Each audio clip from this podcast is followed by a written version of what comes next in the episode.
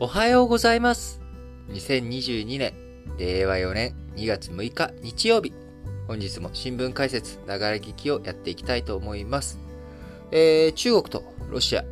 結束を深めております。えー外交的ボイコット、米欧諸国がね、外交的ボイコットをしたあ北京冬季オリンピック、こちらの開会式にプーチン大統領、ロシアのプーチン大統領が出席をしました。で、その出席、開会式がね、えー開催されるその前に、プーチン大統領と習近平、中国国家主席、この2名による首脳会談、これが開かれて、その後、会談終了後にですね、一緒に開会式に出席するという、まあ、蜜月ぶりをアピールしているわけですけれども、中国とロシア、どちらもですね、アメリカやヨーロッパからの包囲網、こちらを非常に受けている状況です。えウクライナ情勢をめぐって、えーロシアに対して、えーアメリカ、ヨーロッパ、あ団結してなんとかあウクライナ侵攻を止めさせようというふうに動きを見せておりますし、中国に対しては、えー中国の太平洋への進出、えーあるいは一帯一路構想、こちらに対して、えーアメリカ、ヨーロッパがなんとかそれを食い止めて、えー封じ込めていこうという姿勢を強めているわけですけれども、えそういった米欧諸国に対して、え中国とロシア結束を、深めていこうということを今回のね、えー中ロ首脳会談の中で改めて、えーその姿勢が浮き彫りになったということになります。ロシアと中国2月4日の首脳会談で安全保障や人権をめぐって分担を深める、えー米欧など民主主義勢力との対決姿勢を鮮明にしました。ウクライナ情勢と台湾問題では互いの立場を支持し合って連携を強調し、中国へ天然ガスを追加供給することでも合意しました。え天然ガスね、えこちら、ロシアが持つ、まあ、ある意味最大の武器と言っても過言ではないような大きな影響力を国際社会の中で持っております。え特にロシアからのパイプライン、えこちらを使ってですね、欧州、え5割、ロシア産の天然ガスに、供給、天然ガスのね、えーヨーロッパ供給量の5割を、えーロシアが占めているということになっています。えーその中、経済制裁、アメリカがですね、ロシアに対してやった際には、えーロシアは、まあえー欧州に対する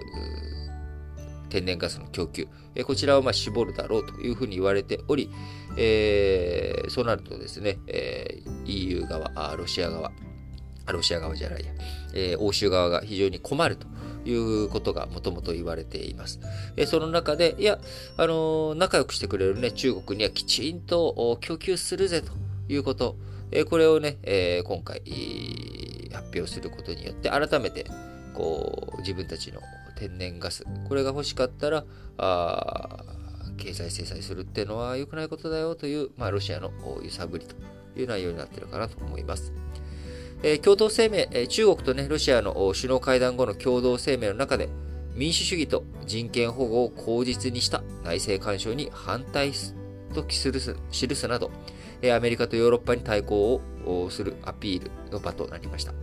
え首脳会談の中で天然ガスを中国に年100億立方メートル追加供給することでも合意したということで、えー、もともと2020年、えロシアが中国に供給した量が41億立方メートルでしたので、まあ、それを、えーはるかに上回る、2倍を上回る量を追加供給するぜというふうに言っています。今、天然ガス需要、世界的に逼迫しており、価格も高騰しているという状況の中、ロシアの国営天然ガス会社、ガスプロム、2021年、ウクライナ問題で対立する欧州に対して、天然ガス供給量を前年比で約8%減らしたと見られています。8%減らすってね、結構減ってますよね。だって、えー100万円もらえると思ったのが92万円っていうこと。やっぱこの8%っていうのは、かなり大きい数字だと思ってもらって構いません。えーやっぱりね、あのーガス在庫とかそういったエネルギーっていうもの、えいつ何時ね、急に必要になるかというところもありますし、えー寒さとかね、供給量が、えー増え。寒くなるとその分供給が増やしてもらわなきゃいけないというような状況になりますけれども、まあ、それを絞っていっているということになりますんで、まあ、この後、どれぐらい絞られていくのか、どういうふうにしていくのか、あロシアの動きというところをね、非常に注目というふうに見られています。もともと欧州では天然ガス、ロシアからパイプラインを通して、え、手に入れることができるということで、ま、非常に彼らにとっては安価なエネルギーとして使われていたわけです。それに対して日本はですね、パイプライ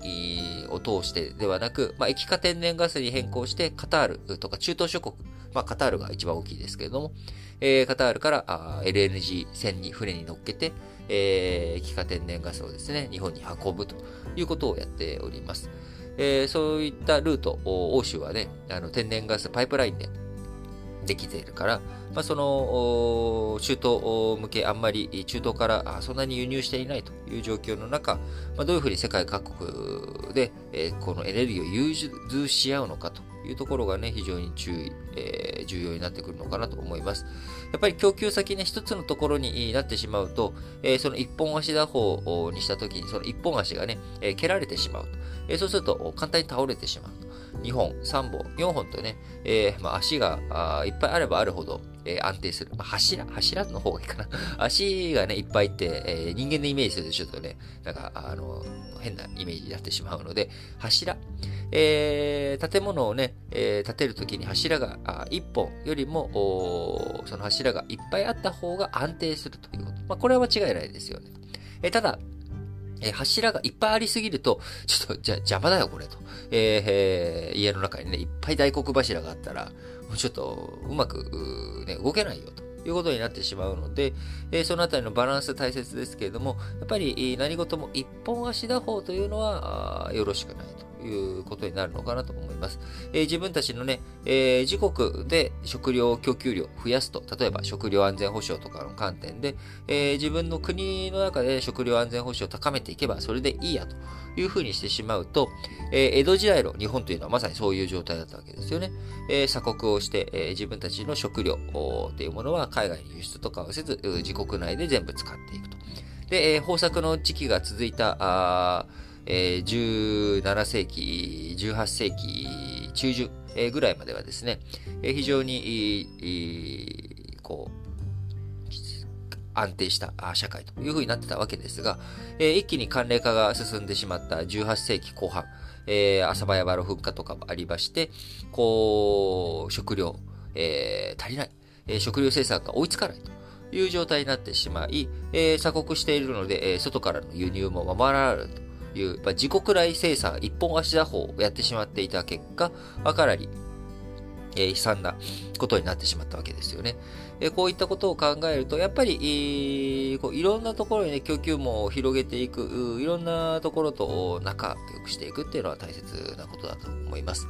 えー、全然ちょっとね、あの話他に、え、変わりますけれども、分散させておくことの大切さの一つに、えー、例えば、あのー、昔、えー、リーマンショックの頃の話ですね。えー、もともと、銀行さんとの例えばね、付き合いが少ない。パナソニックとかはね、松下銀行と言われていたぐらい、まあ、自国内の、自分たちのね、企業内のキャッシュが潤沢で、えー、あんまり銀行さんとの付き合いというもの、そこまで必要なくても大丈夫だったと。えところがリーマンショックで潮目が変わってしまって、えお金借りなきゃいけない。えー、で、銀行とのパイプっていうものは、あまあ、薄くはないんだけれども、別に厚くもなかったというところで、えそこから、そこからの方針を転換しなきゃいけないということになっている。なので、例えば、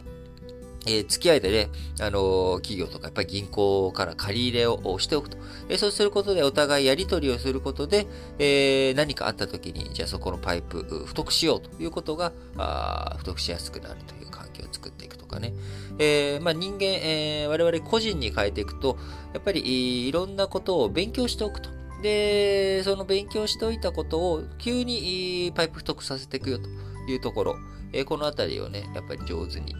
していくっていうのが大切だと思うんですよね。いつ何時何がどう必要になってくるかわからない。えー、まあよく言われることですけど、三角関数なんてね、習って何になるんだと。えー、ベクトル？複素数？どうすんだ？そんなもん使ってと。いうことあるかもしれないですけど、やっぱりいつ何時ね、そういうのが必要になってくるのかっていうのが変わっていく、えー、新しい技術とかね、新しいものが、えー、学んでいかなきゃいけないということをしていく上では、やっぱりベースとなる知識とかね、こういったいろんなところにいろんな柱を増やしていくということが大切だなと思います。